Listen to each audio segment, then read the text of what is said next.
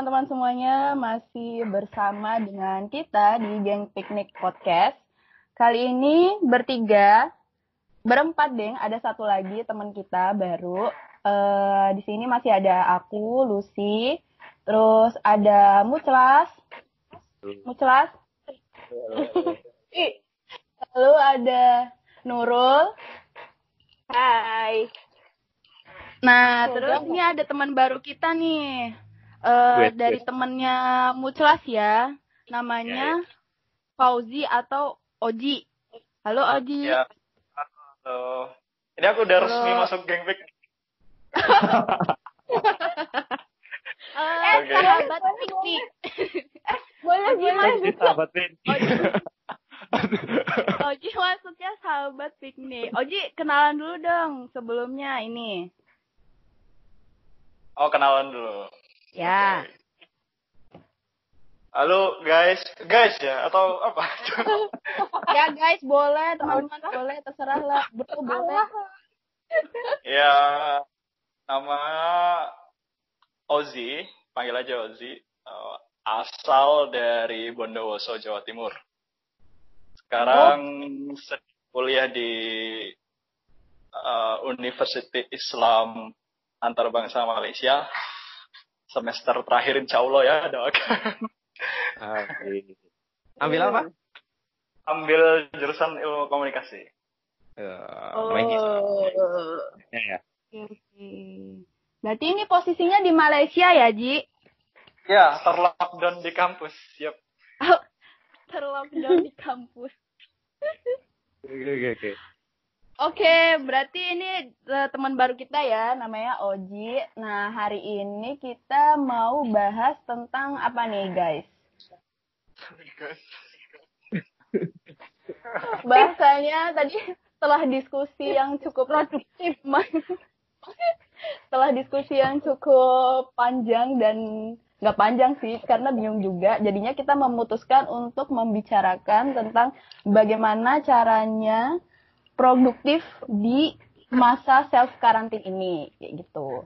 Mungkin Oke, kalau uh, salah undang narasumber. Iya. narasumber atau teman baru kita Oji mungkin akan mau sharing dikit nih gimana uh, apa namanya supaya bisa produktif di self karantin. Apalagi sekarang kan uh, lagi di Malaysia ya. Nah, mungkin kondisinya akan berbeda ketika uh, dengan di Indonesia gitu. Mungkin Oji bisa cerita uh, gimana di sana kayak gitu. Oh, oke. Okay. Berarti cerita kondisi di sini dulu gitu ya. Iya, iya, iya. iya. Kayak nah. gini aja sih, cerita aja kan di sana kan MCO ya. Ya, Nah, itu kan bener-bener di lockdown bener-bener beda kayak di Indonesia yang masih banyak yang berkeliaran juga PSBB pun masih banyak berkeliaran. Maksudnya ya kegiatannya apa sih di sana yang benar-benar lockdown di sana? Gimana menjaga produktivitas? Apa cerita aja sharing aja gimana di sana? Menjaga produktivitas ya? Iya. jadi kalau temanya produktif selama masa karantina kayaknya salah ngundang narasumber ya. Kalau misalnya disuruh ngomongin konsumtif di masa karantina baru aku bisa. Konsumtif ya? Oh oke oke. Iya. Iya, kalau misal kalau kebijakan di sini kan di Malaysia ini mereka menerapkan lockdown ya, dan itu dimulai kalau nggak salah tanggal 18 Maret kemarin. Meskipun kasusnya di Malaysia tuh udah ada Februari awal kayaknya, kalau nggak salah itu udah ada, udah ada dua pasien atau berapa pasien di beberapa provinsi. Yang positif gitu. COVID ya? Positif, ya. Dan di Indonesia waktu itu kan masih nggak ada sama sekali kan ah Februari itu masih dibuat dibuat dagelan kan sama menteri-menteri itu. Di sini udah ada. Ikutin juga ya. Ah, ikutin lah dikit-dikit. nah, Februari itu aku masih masuk kerja seperti biasa. Oh ya, BTW ini aku sekarang nyambi kerja ya di sini mulai bulan Januari kemarin. Jadi pas bulan Februari itu masih kerja kayak biasa. Berangkat kantor segala macam sampai tanggal 18 Maret itu dikabarin kan sama bos besok gak usah masuk lagi uh, eh, WFH aja dari rumah gitu hmm. nah, Jadi, jadi mulai 18 Maret itu apa uh, uh, pergerakannya dibatasi lah. Kalau di sini tuh istilahnya bahasa Inggrisnya MCO ya, movement. Kelihatan dari apa itu? itu. Tapi kalau bahasa Melayunya itu apa ya? Um, pembatasan gerakan atau apa? Aku lupa juga sih. Pokoknya semacam itulah. Kalau misalnya di Indonesia kayak PSBB gitu. Yeah. Hmm. Itu gimana tuh di sana MCO tuh maksudnya benar-benar gak boleh keluar-keluar gitu ya atau gimana? Iya, uh, mungkin mirip-mirip PSBB mungkin ya.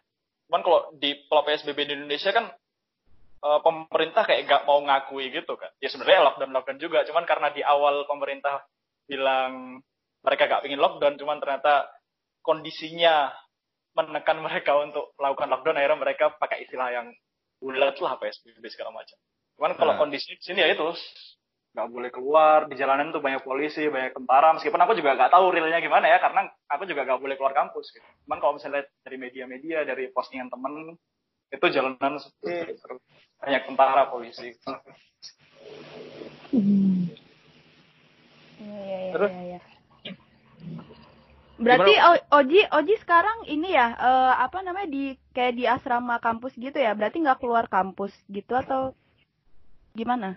Iya, kalau di terutama kampusku ya itu uh, mayoritas studentnya mereka tinggal di dalam kampus gitu. Daripada mereka ngekos di luar tuh lebih banyak mereka tinggal di kampus. Mungkin sekitar 80% persen gitu mereka tinggal di kampus.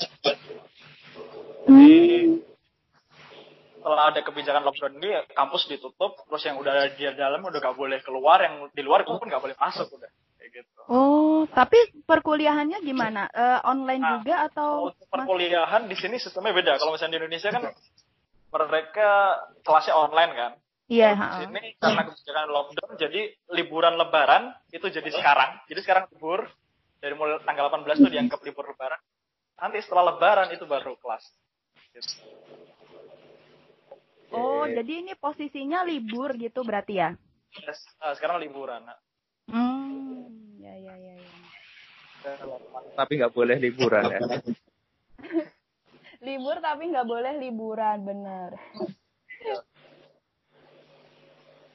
Terus kamu untuk kegiatan, ya kan ini masa benar-benar di kampus dan kegiatan sehari-hari gimana itu?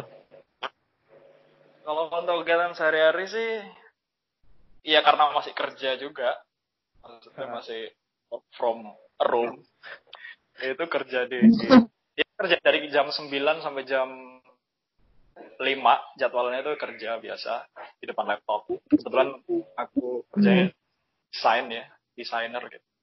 Jadi desain depan laptop jam 9 sampai jam 5 itu. Setelah itu capek. capek ya harusnya sih ngerjain tesis ya, ngerjain tesis cuman rata-rata sih enggak istirahat gitu. Jadi Senin sampai Jumat itu kerja biasa, terus Sabtu Minggu baru kalau misalnya ada mood kerja intensif. Kalau ada salah, mood ya. Kalau dan salah seperti kalau misalkan suruh ngomongin produktivitas. Eh, tapi Ji, entar dulu. Kan kamu tinggal di kampus, terus habis itu nggak bisa keluar kan karena benar-benar di lockdown. Tapi kalau untuk misalnya nih kebutuhan sehari-hari, misalnya kayak kamu apa makannya atau keperluan apa misalnya kalau ad, lagi ada yang habis gitu gimana? Berarti di kampus sudah ada gitu ya? Iya, jadi di kampus ini kan kantin mungkin ada sekitar 20 kalau nggak salah. Ada 20-an hmm. kantin lah. Wow. Itu termasuk kantin-kantin fakultas. Ya. Termasuk kantin-kantin fakultas itu ada sekitar 20. Sama termasuk tiap-tiap asrama itu ada kantinnya sendiri. Nah, cuman dalam masa lockdown ini kantin yang buka itu cuman dua atau tiga untuk yang cowok, terus dua atau tiga untuk yang cewek. Hmm. Oh, dipisah berarti ya? Iya, kayak asrama, ada asrama cowok, asrama cewek, iya kayak pondok lah. Kayak oh iya iya iya. Oke, baik. Tuh, cuman kebetulan juga uh, dari pihak kampus setelah Malaysia ini di lockdown, mereka punya kebijakan makan gratis buat mahasiswanya. Jadi tiap hari tiga kali sehari kita dapat makan gratis.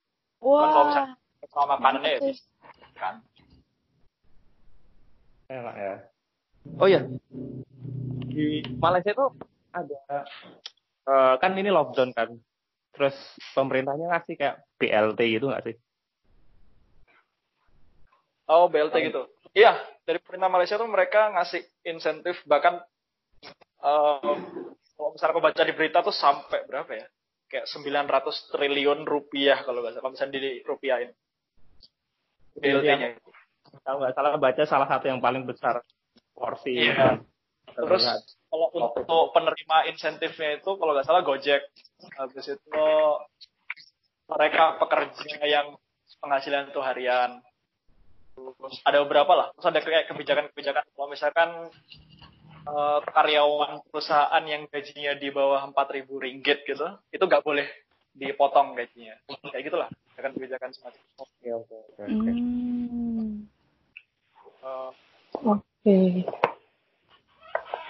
terus juga apa namanya jadi pemerintah Malaysia ini mereka ngelakuin lockdown kan berarti eh, kegiatan ekonominya gak jalan kan Iya. nah itu Mm. Tuh sangat itu gitu jadi dana eh, insentif untuk lockdown ini mereka sanggup sampai 9 bulan kalau nggak salah jadi mereka kalau misalnya Wow. lockdown 9 bulan pun masih masih kuat gitu untuk biayai rakyat Semuanya berarti itu. Salah Wow. yang dahsyat ya. banyak orang-orang yang ya ada listnya lah terdampak gitu ya. langsung Gila, gila. Keren sih. Sembilan keren. bulan. Sembilan bulan. Eh berapa? Sembilan Jadi, bulan oh, ya? jadi ini sudah Iya. perpanjangan lockdown keempat jadi kalau Malaysia itu dia perpanjangannya per dua minggu jadi tanggal 18 Maret itu pertama sampai dua minggu kemudian dilihat perkembangannya masih gak bagus tambah lagi dua minggu lockdown lagi itu perpanjangan pertama Nah, sekarang dia perpanjangan keempat sampai Mei besok. Kalau misalkan masih dilihat nggak ada perkembangannya nggak bagus ya lockdown lagi sampai Lebaran.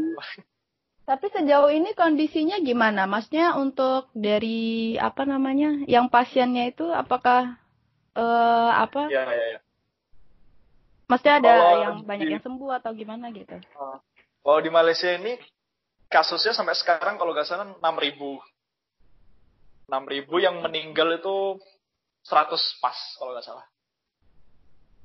Jadi kalau misalnya dilihat dari lockdown yang pertama itu udah cenderung lebih terkontrol lah. Lebih Hmm. terkondisikan sekarang. Uh, Kalau apalagi kalau misalnya dikomparasi sama Indonesia, Indonesia tuh pertamanya kan ya maksudnya Indo- Malaysia udah duluan gitu kayak 10 hari lebih dulu kan mereka terdampak atau apa resmi mengumumkan ke WHO kalau mereka terdampak gitu kan lebih dulu 10 harian gitu. Tapi sekarang malah Indonesia nyalip jumlah kasusnya kan sampai 7.000 sekian terus yang meninggal udah ya jadi Iya, lebih, lebih bagus sih lah. Jadi bilang gitu. Iya. Terus eh, berat eh, masyarakatnya apakah patuh-patuh atau piye gitu? Kalau Apa masyarakat ya? kurang lebih sih sama aja, cuman kalau misalnya dibilang lebih patuh-patuhan ya di sini lebih patuh lah. Heeh, lebih patuh. Mungkin mungkin juga karena koordinasinya bagus dari pusat gitu loh. Jadi Hmm. perintah ini semuanya jalan gitu loh. Kalau di Indonesia kan perintah terus bawah tuh masih koordinasi kurang bagus loh. Daerah-daerah masing-masing beda-beda, ada yang lockdown, ada yang buka, ada yang macam-macam itu kan. Jadi kayak gak beraturan. Itu aja sih mungkin yang membedakan. Kalau misalkan apa kondisi masyarakatnya mah sama-sama aja. Ada juga yang bandel. Oke, oke, oke. Heeh. Beda ya, beda. Itu sih menurutku yang membedakan.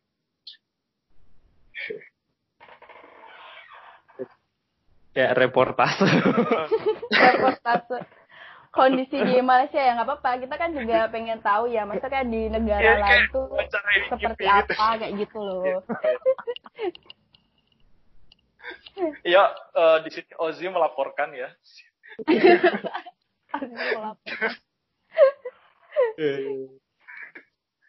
Iya, iya. Nah, cuman ini aku boleh tanya kembali gak? Tanya balik gak? iya ya silakan silakan Nah, jadi kan di masa pandemi gini, terus orang-orang pada dikurung kan, barengan sama setan juga dikurung pas bulan puasa. Nah, uh, yang kalian rasakan apa selama pandemi? Nah, yang kalian rasakan selama lockdown terus selama pandemi ini apa gitu? Mungkin kalau misalkan aku pribadi, kalau aku pribadi sih kalau misalkan menafikan atau mengenyampingkan dampak-dampak dari pandemi ini, kayak misalkan aku mungkin nggak pulang kampung, terus ya banyak urban segala macam, aku sih sebenarnya cenderung seneng ya sama lockdown ini. Oh gitu, kenapa? Terus seneng. Oke, baik. Aku terus karena ya karena kebetulan aku juga lagi apa ngerjain tesis juga kerja jadi kan sulit ya bagi manage waktu ini susah banget gitu kalau hmm. kerja biasa masuk kantor ya.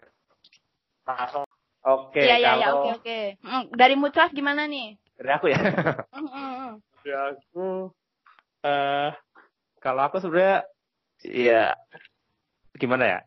Hmm, kalau kalau kalian gimana?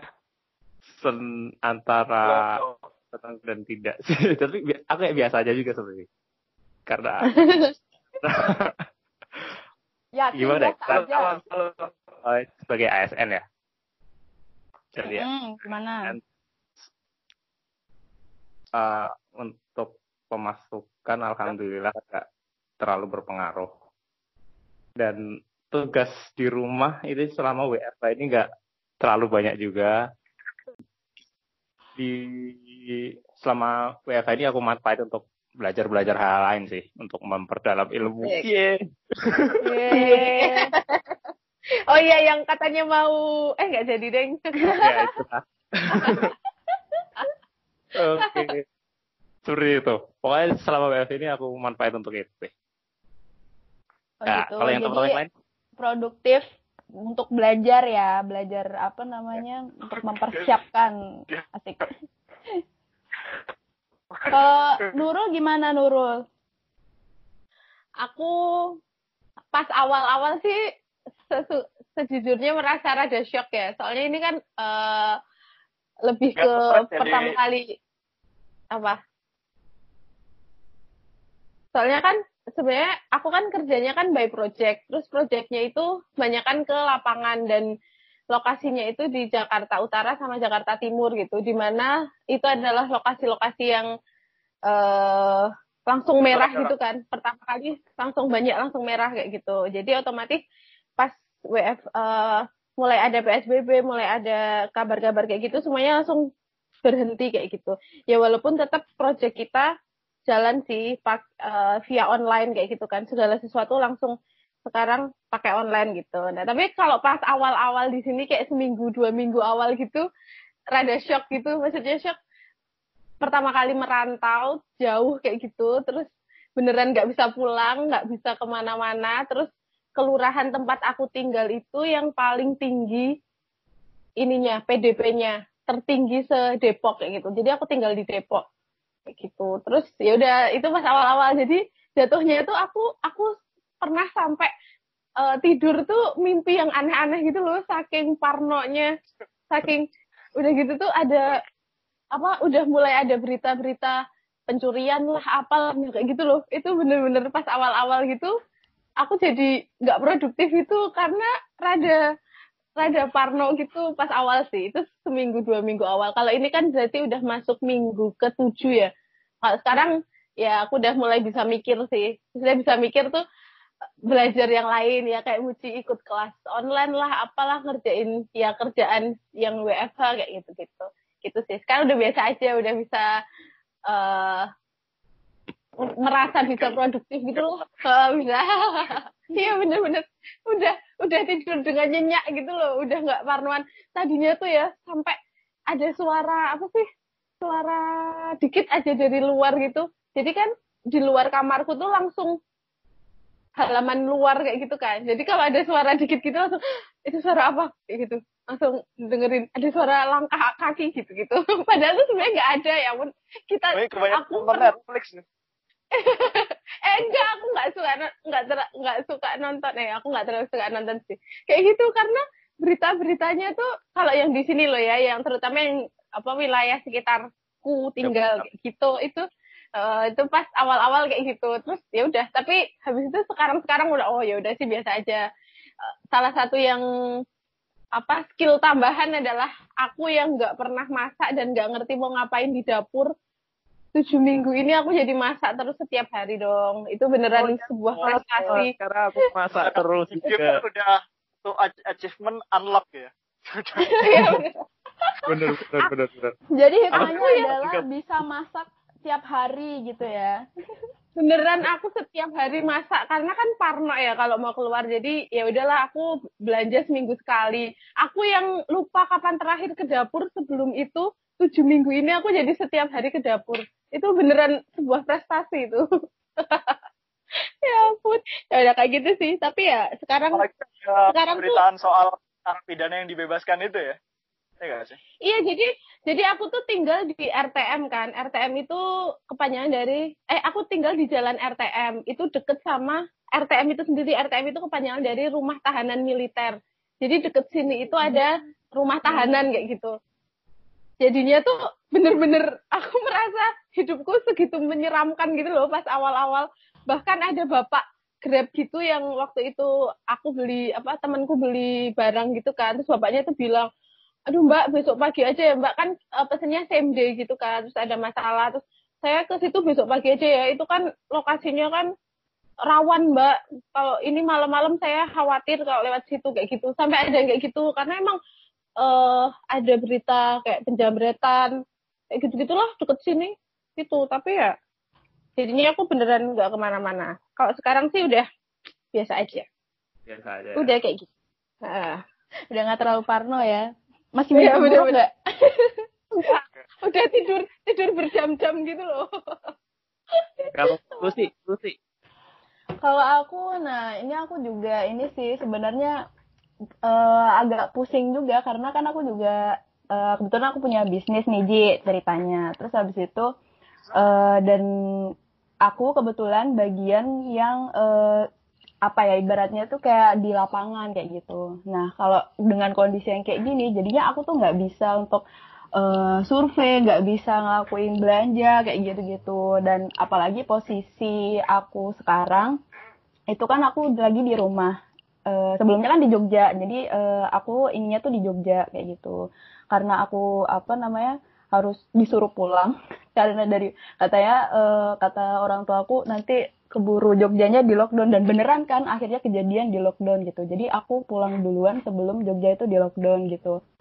Dan uh, apa namanya untuk di bisnis aku sendiri yaitu jadinya uh, aku sama partner aku kita switch kerjaan kayak gitu. Yang biasanya yang aku di lapangan mau nggak mau uh, dia yang jadinya di lapangan. Terus uh, aku sekarang yang kerja bagian uh, ngurusin di depan laptop dan bagian peradminan, bagian ya pokoknya semuanya lah kayak gitu yang berhubungan dengan ini kayak gitu.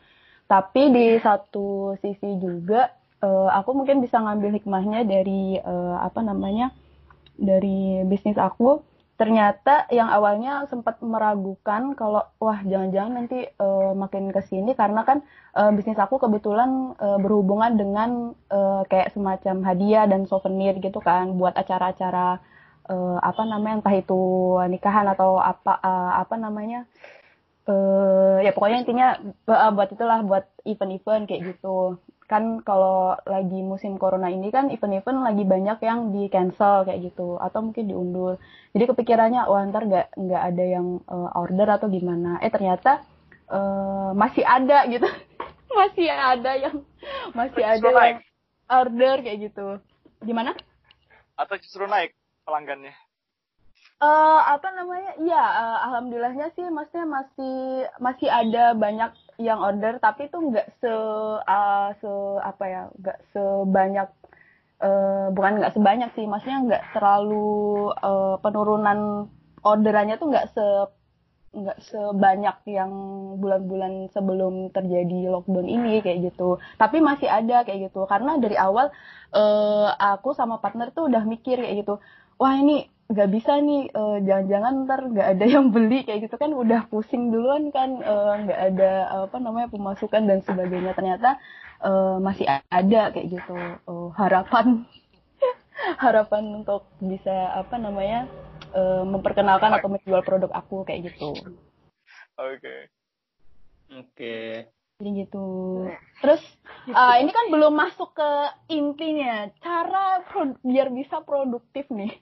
Gimana nih? Oh iya iya. iya. Ya, tips tips tips ya dari dari Oji dulu deh gimana nih tipsnya kalau dari Oji ini? Dari dari yang punya podcast dulu lah. oh gitu ya? Ini nggak ada yang punya ini. Nggak ada yang punya. Ini oh, kita bersama. Gimana Ji? Dari Oji nih. Oh, cara produktif. Iya, tadi kan uh, kerja sama ngerjain tesis. Nah, itu gimana tuh biar bisa apa namanya entah balance duanya atau gimana itu? Uh, apa ya? Uh, mungkin bukan cara produktif, tapi cara menjaga kewarasan selama. oh iya, itu juga perlu. Oke oke. Okay, Um, gini, kalau sepemahamanku ya, kalau misalkan hmm. ini menurut teori komunikasi, oh, ini boleh teoritis sedikit boleh? Oh boleh boleh, yeah. boleh lah, boleh banget lah. Enggak, jadi kalau misalnya menurut komunikasi bencana, salah satu pakar komunikasi bencana kita, tapi aku lupa namanya, itu di masa wabah atau pandemi atau masa krisis gitu, itu justru uh, kebalikan dari film-film gitu. Kalau misalnya di film-film kan digambarkannya panik, terus apa chaos, riot gitu kan. Kalau misalkan uh, dalam masa uh, krisis gitu. Cuman kalau misalkan dalam kehidupan real, sejatinya tuh justru kebalikannya. Justru malah orang-orang itu saling tolong menolong, terus uh, apa namanya sikap empati itu semakin tinggi gitu. Jadi realnya seperti itu. Kalau misalkan kata si pakar komunikasi politik ini. Jadi penggunaan kata-kata udah jangan panik, tenang aja sebenarnya itu juga nggak terlalu efektif. Kalau misalkan hmm. digunakan untuk menenangkan orang karena ya sejatinya orang ya eh, biasa-biasa uh, aja gitu sebenarnya kalau dalam masa pandemi. Kalau misalnya menurut teori ini ya kayak gitu. Jadi hmm ya ya santai aja lah nggak usah dibawa pusing oke okay. yang penting tetap hati-hati ya Ji ya gitu kan Iya, tetap uh, ikuti kaidah-kaidah yang sudah diajarkan WHO tuh cuci tangan, apa segala. Gitu. Oke, okay, lucu banget ada suara burung. Iya, ada back sound. oh ya, BTW ini kampusku iya. ada di pinggiran kota kan. Jadi kalau misalnya kamu kampusku tuh uh, samping kanan kiri pokoknya dikelilingi sama bukit. Kayak map, map udah tahu. Iya, iya. Gitu ya map, gak ngajak-ngajak ya map. oh iya. Map lebih senang menyendiri dia. Berkelana sendiri. Berkelana sendiri. Solo traveling. Solo traveling. Itu. Oke, jadi gitu ya, Ji. Maksudnya kayak jangan panik, terus jangan terlalu pusing banget. Yang penting kamu tetap uh, menjalani kaidah yang udah ditetapkan sama pemerintah, sama WHO, bagaimana menjaga kebersihan, kayak gitu-gitu kan. Iya, kalau aku pribadi gitu sih. Uh, justru okay. bahkan panik itu gak ada gitu dalam kamus uh, apa namanya komunikasi bencana gitu. Oh. Jadi nggak nggak boleh malah jangan panik ya kayak gitu ya. Oh, justru penggunaan kata panik itu nggak nggak usah gitu karena emang nggak ada sejatinya hmm. kepanikan. Atau itu berpengaruh juga karena uh, dari otoritas pemerintah setempat yang mungkin oh, lebih. Ya sebenarnya lebih ke itu sih, lebih ke itu. Jadi kan pemerintah di awal kan sering ngasih apa namanya ngasih uh, pengumuman kayak misalnya jangan panik, jangan panik, jangan panik. Justru pengolahan jangan panik itu justru bikin panik gitu. Oh, jadi malah trigger ya? Trigger kayak wah harus panik ya, justru gimana iya. gitu. Iya, iya, iya. Iya, uh, karena uh, realitanya tuh sejatinya kalau misalkan ada bencana itu ya orang pasti bakal uh, empati sama yang lain, terus sikap sosialnya justru naik sih loh, kayak gitu. Iya. Yeah. Hmm. Oke oke. Mungkin dari ini uh, Muclas atau Nurul? Kalau ada tipsnya nggak kira-kira? Aku cuma mengiyain aja sih yang apa diomongin. Uh, oh gitu. Oke. Karena dari dilihatnya uh, emang orang kayaknya sekarang kan semakin empatinya jadi semakin apa ya semakin besar gitu kayak kayak penggalangan dana apa apa kayak pas awal-awal kemarin kan kayak yang pas APD hmm. ber apa sangat minim terus ada salah satu artis yang buat penggalangan dana kan langsung dalam sehari langsung berapa miliar masuk itu kan juga salah satu yang membuktikan bahwa uh, sifat apa ya empati orang-orang tuh justru tumbuh lebih besar ketika masa-masa kayak gini. Gitu. Ya intinya menjaga kewarasan aja. iya iya. Ya itu penting sih. Uh. Oke oke. Kalau iya. Nurul gimana Nurul? Uh, iya, kayaknya mungkin emang apa ya kayak yang di kayak yang udah beberapa orang bicarain gitu ya the new normal gitu. Kayaknya sekarang kita emang udah saatnya untuk apa ya face the world gitu ya. Emang ada sesuatu normal normal yang baru kayak gitu. Jadi ya ya udah sekarang tuh beneran harus mulai berpikir untuk harus gimana. Tapi nggak terus bergantung dengan menunggu pandemi ini selesai gitu. Soalnya aku kan aku di kantor itu kan juga selain aku ada project di luar aku juga di bagian digital marketing gitu kan. Otomatis kan kita harus sangat berpikir ya gimana membuat marketing ini tetap berjalan tapi tanpa harus pakai kalimat menunggu pandemi ini selesai kayak gitu kan. Jadi kita emang beneran harus ya itu tetap tetap melakukan apa-apa yang biasanya gitu. Cuma mungkin beda beda caranya. Bener sih yeah, tadi yeah. kalimatnya bahwa kita tuh nggak perlu panik, tapi tetap harus apa ya uh, ya melakukan seperti biasanya gitu. Sih. Hanya Buat kita yang menyesuaikan gitu kan. Uh, beradaptasi gitu ya. Ah, iya iya. Gitu. Yeah. Iya, iya. Oke, oke. yang the new normal tuh. Keren sih. Iya. The new normal. Iya, benar benar benar. Kosa kata baru nih.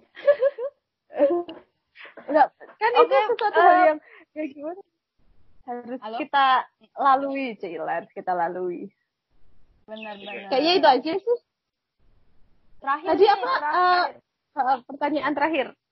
Ah, sebelum kita ini uh, apa namanya kita kan berharap ya semoga uh, apa namanya wabah ini kan bisa segera berakhir bisa segera berlalu kayak gitu kan. Kira-kira nih kalau misalnya wabah ini uh, berakhir gitu apa yang teman-teman bakal mau lakuin gitu buat pertama kali? Dari Oji dulu deh. Gimana Ji Apa yang kalau mau kamu lakuin pertama setelah ini semuanya usai? Iya, iya. Kalau aku pribadi sih, jujur, aku ingin pandeminya segera berakhir. Cuman lockdownnya jangan berakhir lah. oh, malah. oh karena bisa dapat makan gratis ya Ji? itu pertama makan gratis kan jadi gaji kan anomali banget nih manusia uh, terus juga aku kayaknya belum siap gitu untuk uh, bimbingan sama dosen lagi. Maksudnya masalah klasik mahasiswa ya. Iya juga sama ya, jadi karena itu jadi kalau misalkan hal pertama yang mau lakuin pas pandemi ya saya sedikit sedih ya, sedikit bersedih. Justru. sedikit bersedih, oke. Okay.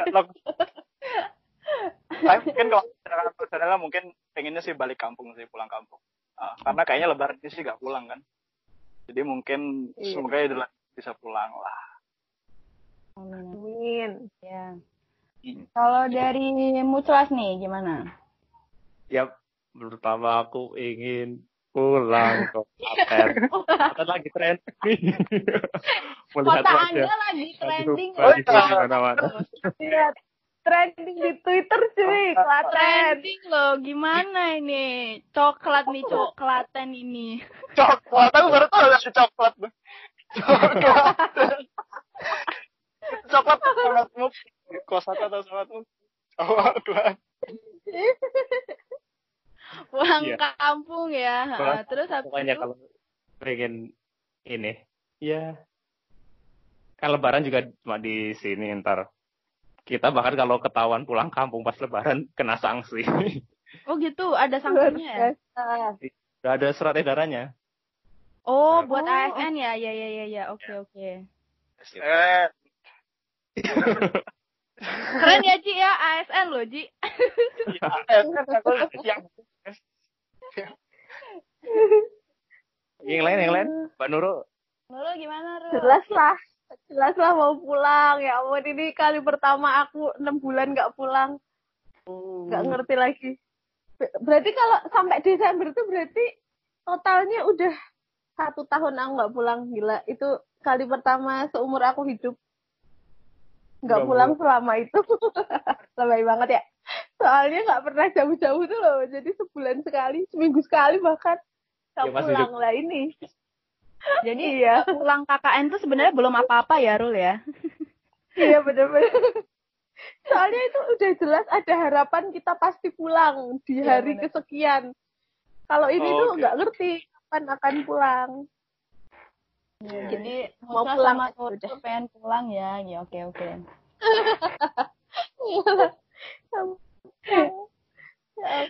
Kalau kalau aku aku ini sih lebih tepatnya aku pengen pergi ke laut. Oh, yang udah tinggal di rumah gitu ya. Beda sih.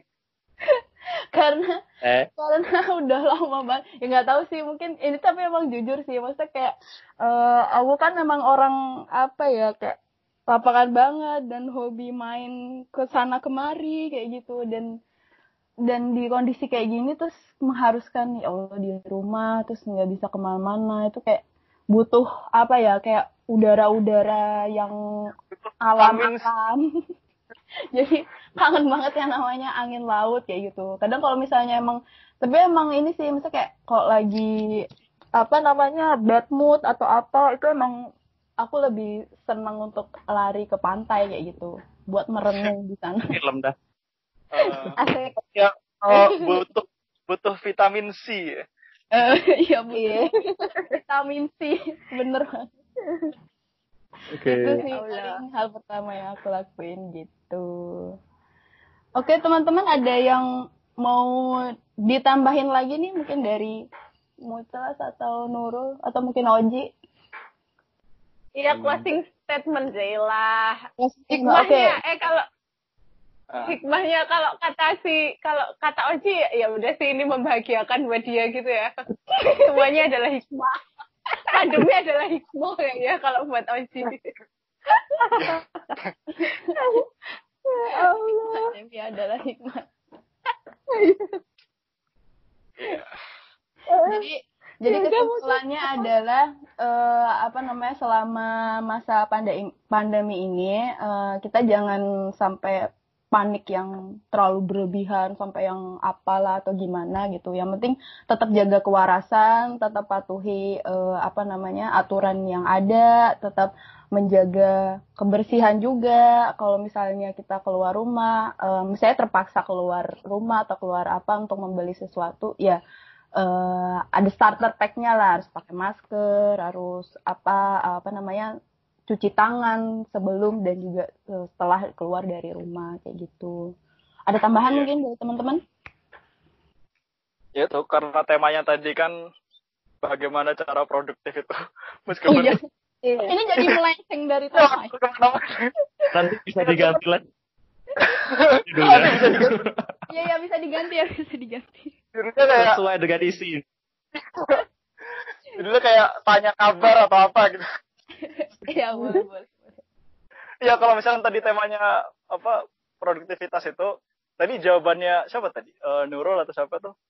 Untuk mungkin dengan cara unlock skill-skill baru itu tadi. Ah, bener tuh. Oh, bener bener. Ya, ya, ya. Iya. manfaatkan ini yang yeah. uh, apa uh, biasanya GoFood terus jadi sekarang bisa ikut Master Chef misal terus ikut masak masak benar benar benar. ya oke Oke, oke, udah gitu aja teman-teman. Mungkin eh, obrolan kita hari ini ya. Terima kasih eh, kepada Muclas, Nurul, terutama buat Oji eh, yang Ya. ada di Malaysia. Terima kasih sudah mau bergabung di Geng Piknik Podcast ini. Eh, terima kasih juga kepada teman-teman yang mendengarkan podcast ini. Kalau ada yang mendengarkan ya, obrolan kita. Sampai ketemu minggu depan. Assalamualaikum warahmatullahi wabarakatuh. Waalaikumsalam